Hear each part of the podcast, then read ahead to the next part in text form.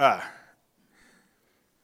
so, it is uh, last Wednesday. I don't know if, if, many of you know this. We're all Protestants in here, so a lot of us might not know this. Last Wednesday was um, Ash Wednesday. Um, I went to an Ash Wednesday service in King City that my cousin um, Jonathan had. It was a very good service, a powerful service. Um, and it's where, we, where the church traditionally has celebrated, not necessarily Protestants, but celebrated um, the time of Lent, the 40 days between Ash Wednesday and Easter. And let me just say from, from the, from the get go that most Protestant traditions do not follow Lent. I think the Methodists do and the Lutherans do, but most other Protestant traditions don't follow Lent because during the Reformation, um, there was a you know, you've all heard of Martin Luther and, and, and, and, and the Protestant Reformation and the father of Protestantism. It's Martin Luther. And it was a time when Protestants went in and we, we, we changed a lot of things that we thought were wrong with the church. And trust me, there were a lot of things that needed changing. Amen? There were a lot of, the, the Reformation was needed. But I think that in, in changing everything, we may have thrown out some things. The old saying is thrown out the baby with the bathwater. I think there are still some things that are good. I think following the church calendar is beneficial. I think it's beneficial for us at Christmas time to look forward to Christmas Sunday, where it's not just one day that we celebrate, it's a looking forward to an anticipation of Christmas. And like at Easter time, I think it's good and beneficial for us to travel and journey with Jesus through his temptation after his baptism and into his uh, uh, uh, Good Friday where he is crucified, and then ultimately into Easter's resurrection, where uh, Resurrection Sunday isn't just one day that we get to celebrate, but it's an entire season where we get to celebrate. So I think that there is a benefit in following and looking at a church calendar. And we follow the other calendar, don't we? Why can't we look at a church calendar? I mean, we're all happy when we don't have to work on Labor Day and Memorial Day. Well, that's not in your Bible. but you celebrate that. I mean, the 4th of July uh, holiday is not in your Bible, but people spend thousands of dollars on ex- uh, explodable devices. so, anyway, don't get, all, don't get mad at me because I'm talking about Lent and, I'm wanting to, and, and I wanted to observe the church calendar, is all I'm saying. The, the, uh, Jonathan said at his service that the first Ash Wednesday was performed like in 130 AD.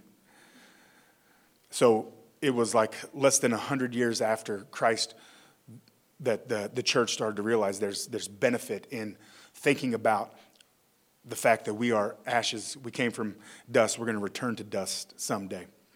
So, anyway, so why, why am I talking about Lent? Just because, because I believe it's beneficial for us to look forward to and to celebrate not just one day the resurrection of our Lord. I mean, yes, Christians, every Sunday's Easter, right? Every Sunday should be Easter. But I think specifically in this season, it's good for us to reflect on the temptations of the Lord and, and a lot of people give up things for Lent. You don't have to do that. Uh, but we, we celebrate the temptations of the Lord and his, his trial in the desert. And trust me, I can, I can totally relate with some of the temptations of the Lord. I decided to give up sweets for Lent. And Ellie and I went to Culver's yesterday, and I, uh, I got a, a salad. I mean, I'm trying to be real good. And we're sitting there minding our own business, and an employee of Culver's comes over with two scoops of uh, ice cream with Heath on top of it, two dishes of it. Would you guys like this? It's free. and I said, I started to say yes. I had to say no. Okay, if you're sure, okay. She moved on. So we're talking about that, how funny that is. No more than two minutes had passed, and another employee comes over with a cone, an ice cream cone. Would you guys like this? It's free. And so I swallowed it like a Tylenol. No, I'm kidding. I didn't really take it. But I can understand. And that's, that's I mean, that really did happen. You can ask Ellie. I don't know what, I mean, the Lord, I think, was tempting me. Uh, well, I shouldn't say that. James specifically says, no man should say the Lord tempts him. So forgive me, Lord, for that. Testing. The Lord was testing me. There we go. Anyway, my whole point is that we sometimes in the season of Lent, people will choose to give something up so that they can share in, I mean, and it is a very shallow sharing, trust me, share in the sufferings of Christ. It is very shallow not having sweets compared to what Christ went through. But it is a time when we can, when we, and, and trust me, some people give up things much more you know, I, have known people who have given up social media for, for Lent and then never gone back for their own good. And then people, people who give up things that they are going to really miss. And trust me, I'm going to miss sweets. All right? I mean, I had a headache the first day. I'm dying here, Lord. anyway. But we're called to take up our cross, right? And Lent is a time where, and most of the time our cross is given to us. The cross to bear is given to us, but Lent is a time when we can choose to take up, you know, a small cross, however small it may be, just to show the Lord, hey, I, I, want to share in your suffering because we're going to share in his suffering. Amen. Whether, whether you give up something for Lent or not, you're going to share in his suffering at some point. Okay, so I said all that to say the next six Sundays during Lent, we're going to be um, talking about and, and exploring um, a little series we, we're going to call Parables and Prophets. We're going to look at the parables of Jesus, and then we're going to look at the Old Testament prophets. And we're going to, and it's all going to lead us to resurrection. And Easter Sunday. It's going to take us to a dark place. It's going to take us to Good Friday. But then it's going to bring us to resurrection. Amen. So, so the next six weeks that, and, and included in those six weeks are, are Palm Sunday and Easter Sunday. But whether, I didn't know if you knew this or not, but both were predicted by Old Testament prophets. Palm Sunday was predicted by an Old Testament prophet hundreds of years before it happened. Easter Sunday was predicted by an Old Testament prophet hundreds of years before it happened. Okay, so during Lent we celebrate because okay, so Jesus is baptized. He goes into the into the wilderness for 40 days to be tempted. 40 days of Lent. It doesn't count um, Sundays because Sundays are always celebration day. So if you give something up for Lent, technically you can have it on Sundays, but I'm going to withstand because once I open that gate, it's going to be hard to close it again. I've been withholding from myself. It's kind of hard to get the horses back in the barn sometimes when, when you open. So, we're going to be talking about that uh, uh, and, and, and how it relates to our life. But this is fascinating to me that as Jesus is baptized, and you'll remember Jesus comes to John the Baptist, and he says, John baptized me. And first John's like, No, I can't, I can't baptize you. And Jesus says, No, suffer to be so you know, this must happen, all must be fulfilled. You must baptize me. He baptizes him. The heavens split open. The voice comes from heaven, and the dove descends and lands on Jesus. And if you know your Bible, you know that the dove is representative, yes, of the Holy Spirit, but also of new creation. Because Noah opened the window of the ark and he sent the dove out. And finally, on Jesus, the dove has a place to rest her feet. Finally, on Jesus, the dove can come to rest on the new creation, the new Adam, represented by Jesus Christ. Christ represents the new creation, the new covenant, as Jesus will call it, the new covenant of my blood. So the dove rests on Jesus as the new creation, as the new Adam, as the place where the, he can rest its feet after all the sin that Noah of Noah's uh, world and all the sin of Jesus' world. So Jesus goes out into the desert and he's tried for 40 days. And that is what Lent represents. In case you were wondering, there you go. Okay. Parables and prophets. It's 1050. Last uh, Sunday, just so you know, I was dismissing service at this time. so if you weren't here last Sunday, you should have been. because you could already be headed to the buffet. My uncle used to say, beat the Baptist to the buffet.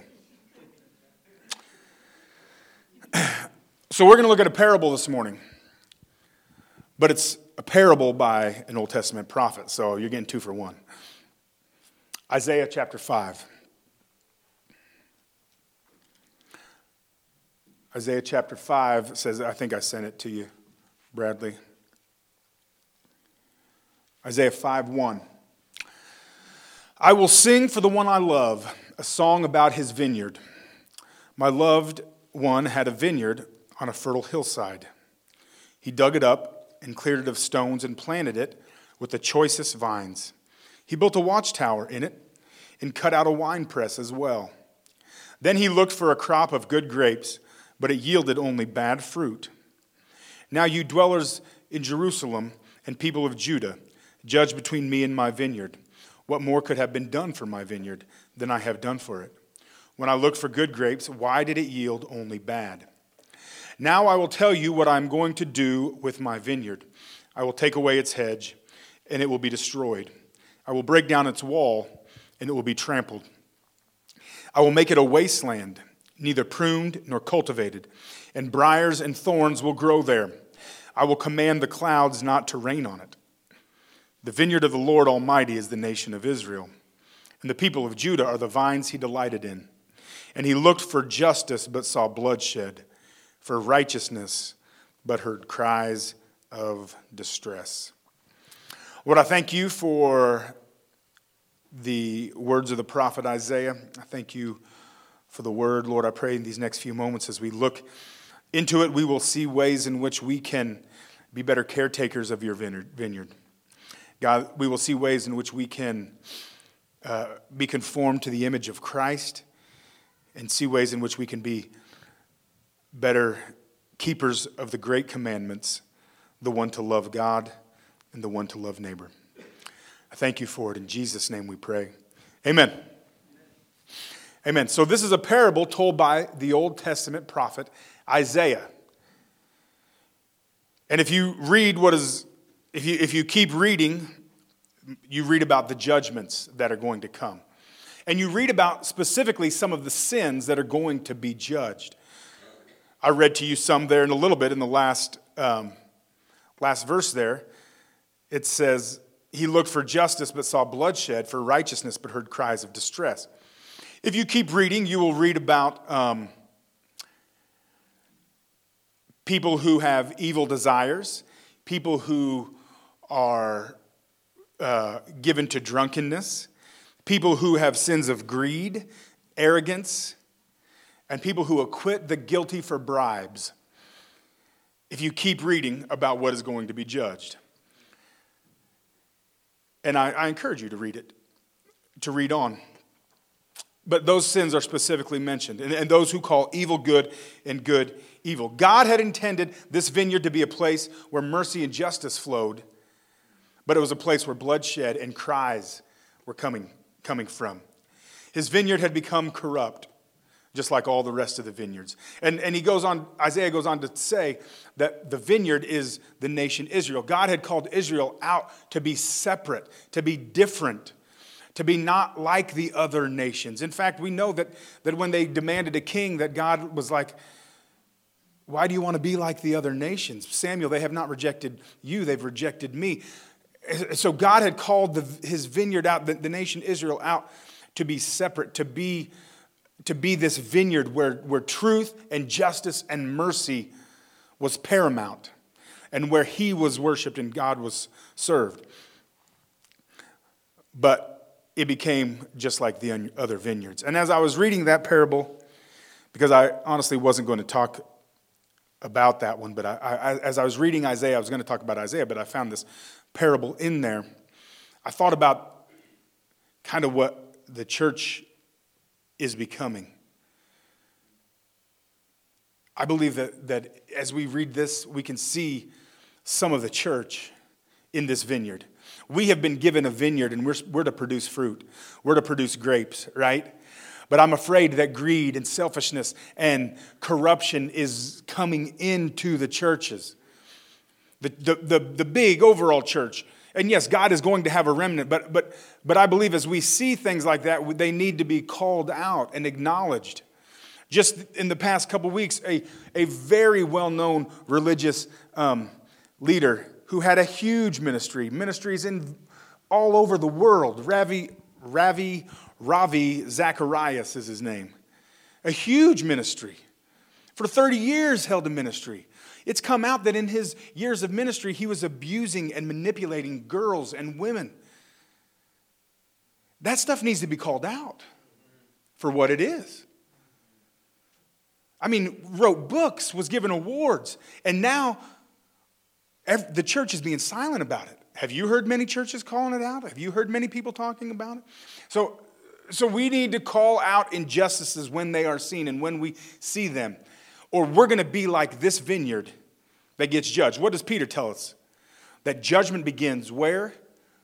The house of God. We have been given a vineyard, and we are to be caretakers of that vineyard. Amen? Amen. Amen. Jesus tells this same parable, but he changes the end.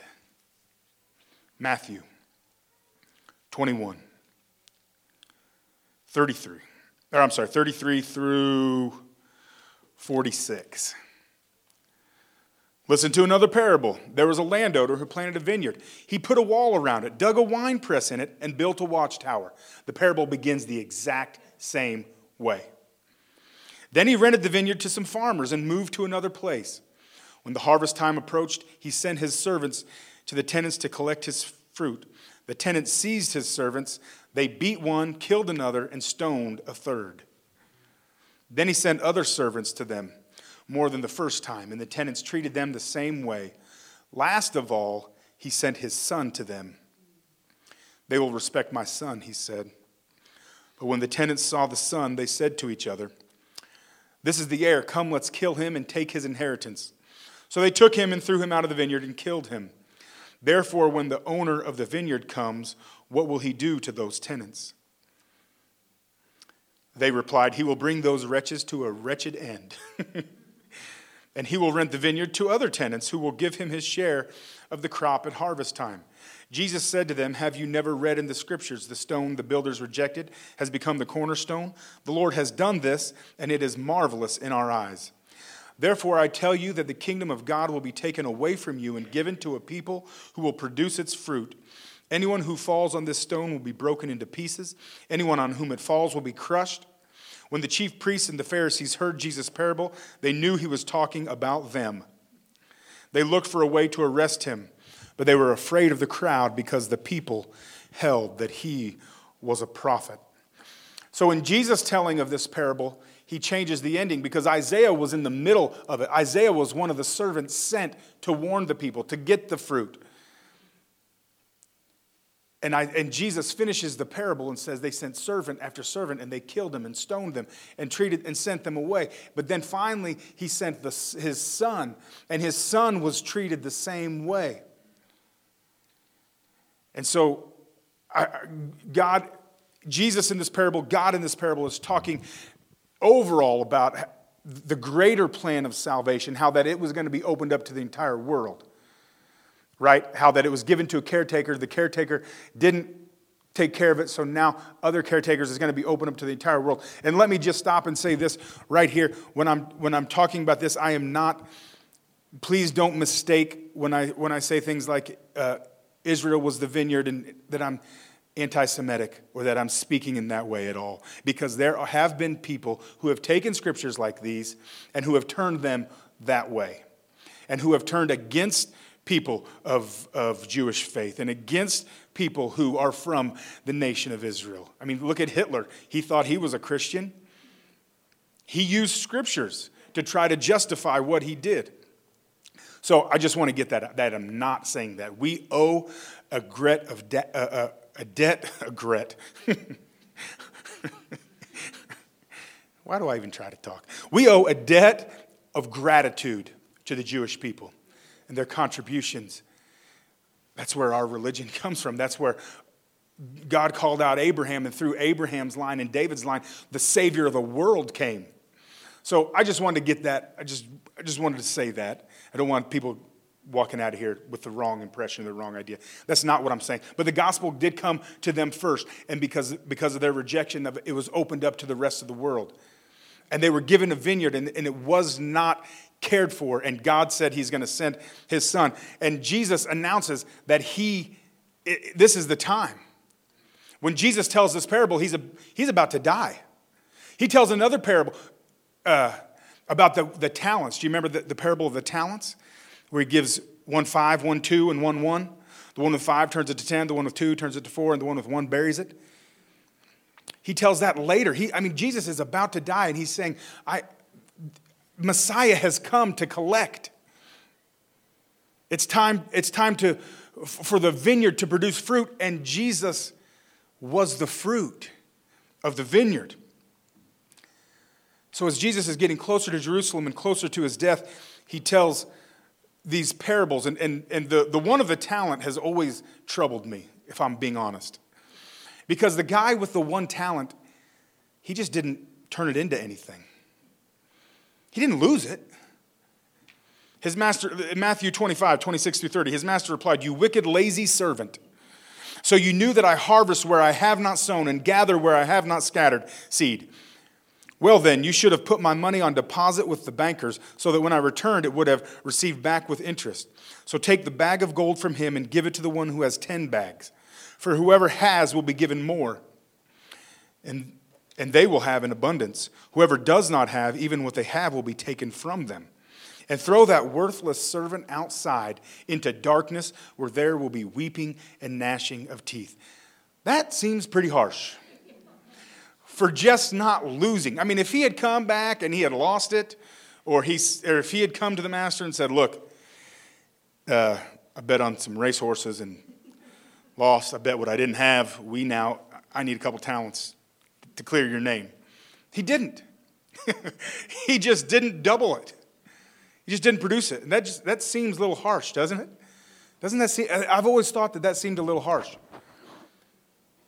and, and I think it's for a couple reasons, and I'll get to one in a minute. But I also think it's so that we will take seriously the task given to us. To whom much is given, much is required. Amen? And, and so let me just tell you that here at the River Church, we take seriously the tasks given to us. And it's terrifying. At times, it is. It's terrifying knowing that we will stand before God and give an account for every word. That's terrifying sometimes, especially when I get up here and talk about ice cream and Culver's and stupid stuff like that sometimes. But I hope the Lord knows I'm trying to make a point. But part of the reason I think, part of the, the emphasis on this parable is so that the listeners would understand the importance of what we've been given, so that the readers will understand that this is serious business. This life that we've been given, this freedom that we've been given, this love that we've been given. We must be good caretakers of it. We, not, we must not, not mis, we must not misuse it. We must not take the Lord's name in vain in ways that bring shame to his name by preaching some of the prosperity gospels that are out there, by preaching some of the some of the things that bring shame to his name that, that are the true, I believe, taking of the Lord's name in vain. By uh, how some of our forefathers did it by and I'm talking about in the church forefathers, forefathers in, in the church who would write letters to support slavery or who would, who would um, take out ads in the newspaper uh, to come against um, desegregation. That's using the Lord's name in vain. They weren't good caretakers. We must be good caretakers. We must take this love and this mercy and this compassion that we've been given and be good caretakers with it and not hold it to ourselves like the servant with the one talent. But we must give it away. Whoever wants to save his life, whoever holds everything to himself, whoever wants to save his life will what? Lose it. But whoever gives it away gains it. If this man had come to Jesus and said, or if this man had gone to a servant and said, I took that talent and I went and did this, or I tried to help, there, it would have been a different end. He just held on to it for himself. So I think that Jesus tells this parable in a way that makes us understand that what we have been given, there's, a, there's some seriousness to it. Yeah, and I'm not telling you to walk around with your head down all the time and, and depressed and scared of God. That's not what I'm saying. We're to have the joy of the Lord. There's no fear in love. I'm not talking about that. But I'm talking about taking seriously your Christian walk taking seriously the, the Christian walk that you are called to. It is not just a prayer you say and then that's it. It is a day to day walk of being Jesus in every situation. We don't just invite Jesus into our heart and then hold him to ourselves. Like this servant. We get the talent and then we hold him to ourselves. And we give him away. We give him away. Okay like I said, that parable, the end of that parable has always troubled me a little bit. That the, but I, again, I think it's that we are to be caretakers of God's vineyards and we're to do it in a serious, we're to, we're to be serious about it. We're to take it seriously. As a church, we're to be a caretaker. As, a, as an individual, you're to be a caretaker of the love and, and forgiveness that Jesus has given you. And the best way to be a caretaker is to multiply that. And how do you multiply it? You give it away. Amen. We're to be caretakers. We, we can't let our greed and selfishness get in our way. Our duty and obligation to God the Father is manifest in how we treat our neighbor. Say that again. Our duty and our obligation to God the Father, as the caretaker of the vineyard that He has put in our hands, our, our duty and obligation to Him is manifest in the way that we treat one another, our neighbor, our stranger and as uh, our stranger, a stranger, and as Jesus will even say, our enemies. That's the hardest. But Jesus said himself, if you love only those who love you, what good is that? Even the tax collectors and, and the uh, sinners do that. But I'm calling you to go above and beyond. We, don't be just like every other vineyard. Go above and beyond and do things that don't make sense. Love people that you, should, that you have no business loving. Do good to people you have no business doing good to. If, if there aren't people coming to you saying things like, why are you being nice to them? Or you shouldn't be helping them. Or don't waste your time on them. If people aren't coming to you occasionally and saying that to you, you're doing it wrong. If they're not coming to me and saying that to me, I'm doing it wrong. Man, why is it so somber in here? It's going to get, I got good news coming. I heard once that the, that the goal of all preachers is to, is to uh, oh, I, I'm, I, am i am going to mess it up, but basically to incriminate God, but then to rescue him at the very end.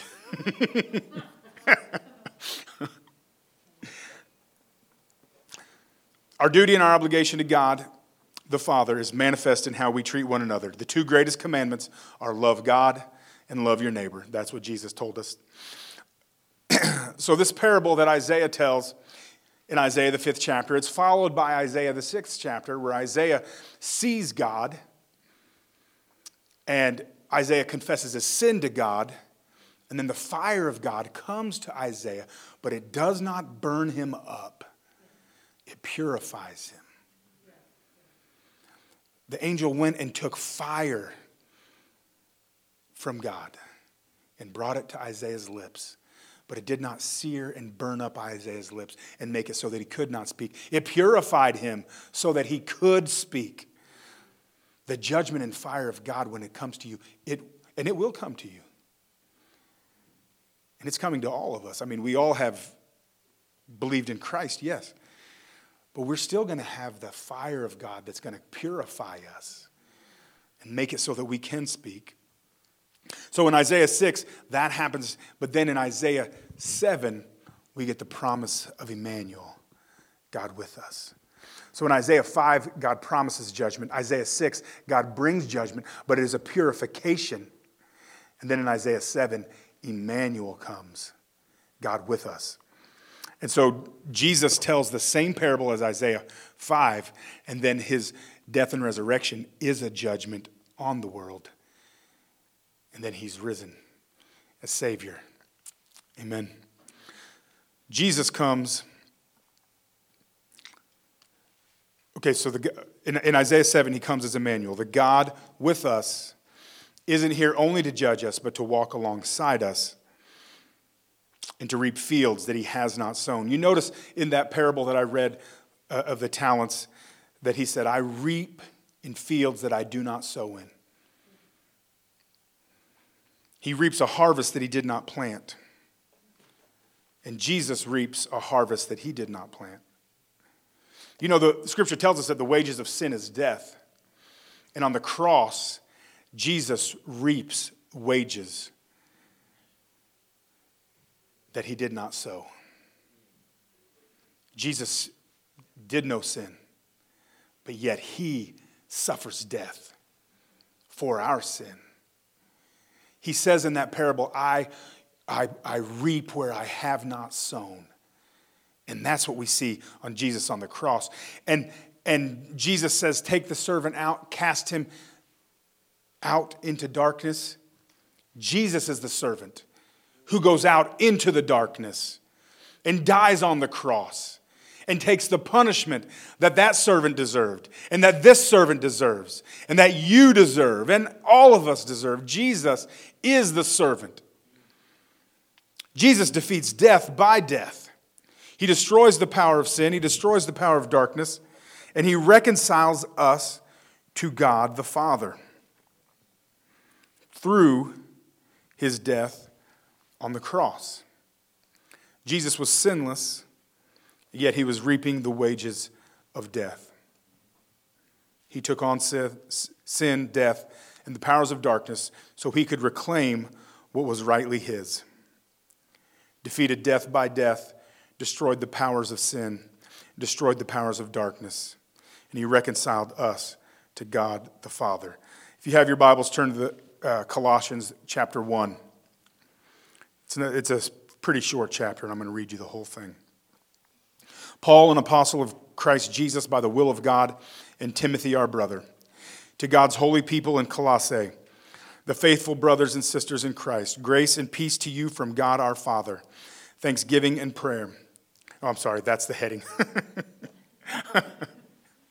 uh, thanksgiving and prayer. It's my first time reading the Bible. I'm kidding, it's not really. We always thank God the Father, our Lord Jesus Christ, when we pray for you, because we have heard of your faith in Christ Jesus and the love you have for all God's people. The faith and love that spring from the hope stored up in you in heaven and about which you have already heard the true message of the gospel that has come to you. In the same way, the gospel is bearing fruit and growing throughout the whole world, just as it has been doing among you since the day you heard it and truly understood God's grace.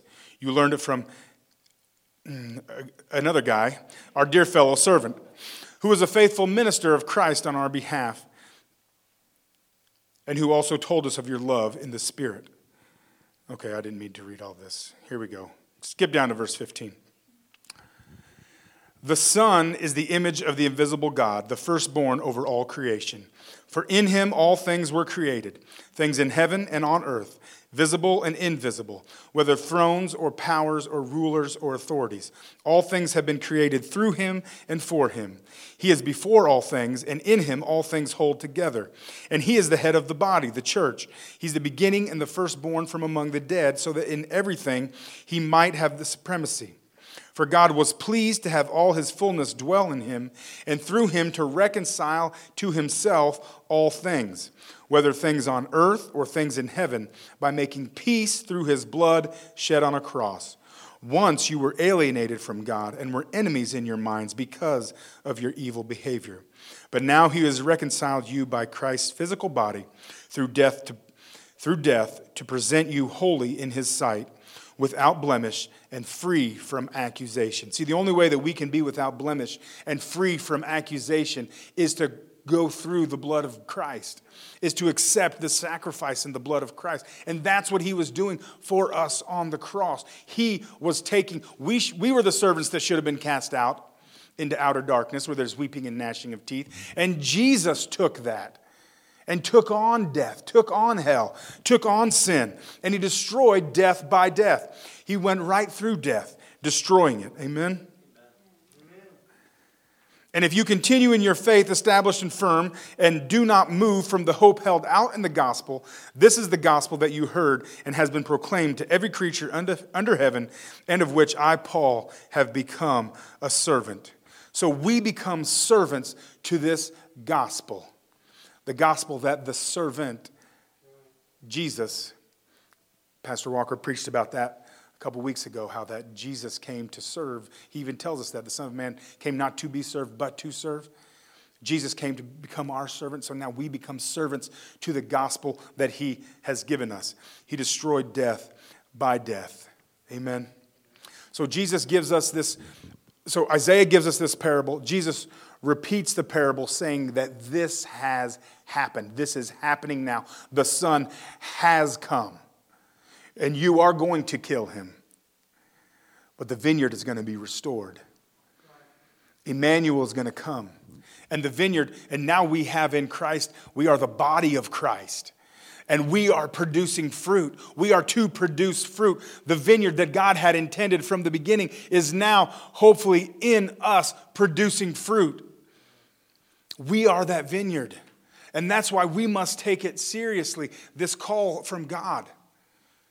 This call to live as he lived, to walk as he walked, to when we see suffering, to answer that suffering, to when we see hate, to confront that hate with love, to when we see injustice, to confront the injustice with the truth, to when we see evil flourishing, we don't just say, oh, well, there's nothing I can do about it. We either pray or we act or both. And I would say pray and act if necessary. But there are, there are places in the, the globe where we can't reach, but we must pray. There are things that we can't physically change, but we can pray. Amen? Amen. And then we act in our community and around us.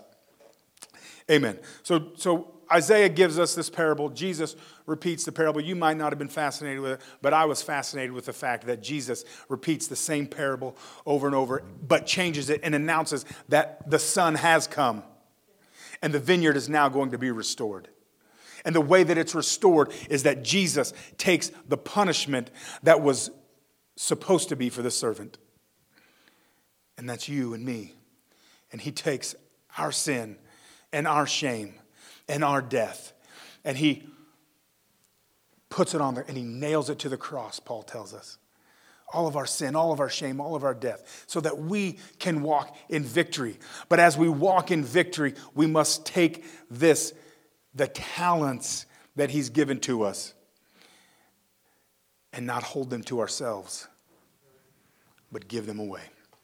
God has given each and every one of us talents. God's given each and every one of you something that he is, He's asking you to do. You might never preach, you might never sing, you might never play an instrument, but you're Jesus everywhere you go. At your job, at McDonald's, at Culver's. everywhere you go, you're Jesus. And that's what he's calling us to do. So I'm going to ask the band to come back up. We're going to go into a time of communion where we're going to celebrate the body and the blood of Christ. But I, I just want you to take with you a couple of things this week. Is that Jesus has come and fulfilled what the prophet Isaiah was, was talking about. Jesus has come and made the vineyard perfect that God intended from the beginning. He has taken on, he, he has taken the mess that we made of it, right? The mess that we have made of our lives. Because we could all give testimony of the mess that we've made of our own lives. Because God has given each and, of, each and every one of us, you could call it a vineyard. And we've all could testify of the mess that we have made of our own lives. But God has come in and He has taken from us the shame, the sin, and the death. So I want you to realize that then I also want you to take seriously the love and the grace and the talents that He has entrusted you with. And don't just hold on to those and think He doesn't notice. There is a world out there that needs all that you have to give. There's a world out there that needs your love, that needs your grace, that needs your compassion, that needs your mercy. They're waiting on us. Creation groans for the manifestation of the sons and the daughters of God. And if all we do is walk around and hold it all into ourselves, they're going to keep groaning. But we have an obligation, we have a duty to God the Father for the love that He has bestowed upon us, to, to His Son, Jesus Christ, for, for the work that He has done in us. But the way that that duty manifests itself here on earth is in our love of neighbor and in our love of God and in our treatment of our neighbor. So that's my challenge to you this week. Is to know that all things are fulfilled in God and that you are restored back to what God wanted you originally to be because of your faith and your hope and your trust in Jesus Christ, but also that you have an obligation to your neighbor to share that same love that you've been extended, the same grace that you've been extended, the same peace, the same mercy that you've been extended. Amen. Amen. I'm going to ask Brother Paul and Pastor Walker if they will pass the communion.